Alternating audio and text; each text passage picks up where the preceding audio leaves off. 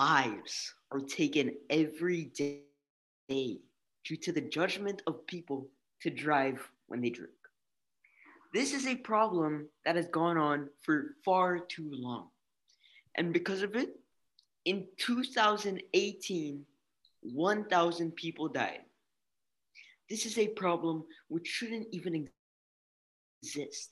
But due to the fact of these drivers' judgment, it sadly does. And it needs to come to a stop. After drinking any amount of alcohol, you should not drive. Instead, use a cab, Uber, or ask someone else to drive you.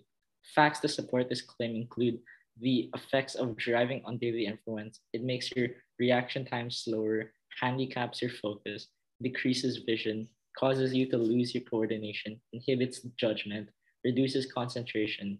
Secondly, in 2020, in the US, someone died in a drunk driving accident every 50 minutes. And lastly, in 2018, 1,878 people were killed in, a, in driving accidents when the driver was under the influence, which proves that you are at a risk if you decide to drink and drive. Uh, shot or two may not feel like a lot, but in a split second, your life can change with a car crash. It's hard to get out of these problems financially and physically, but we can easily lower chances of being in one by just not drinking and driving. So, thank you for listening, and that's it.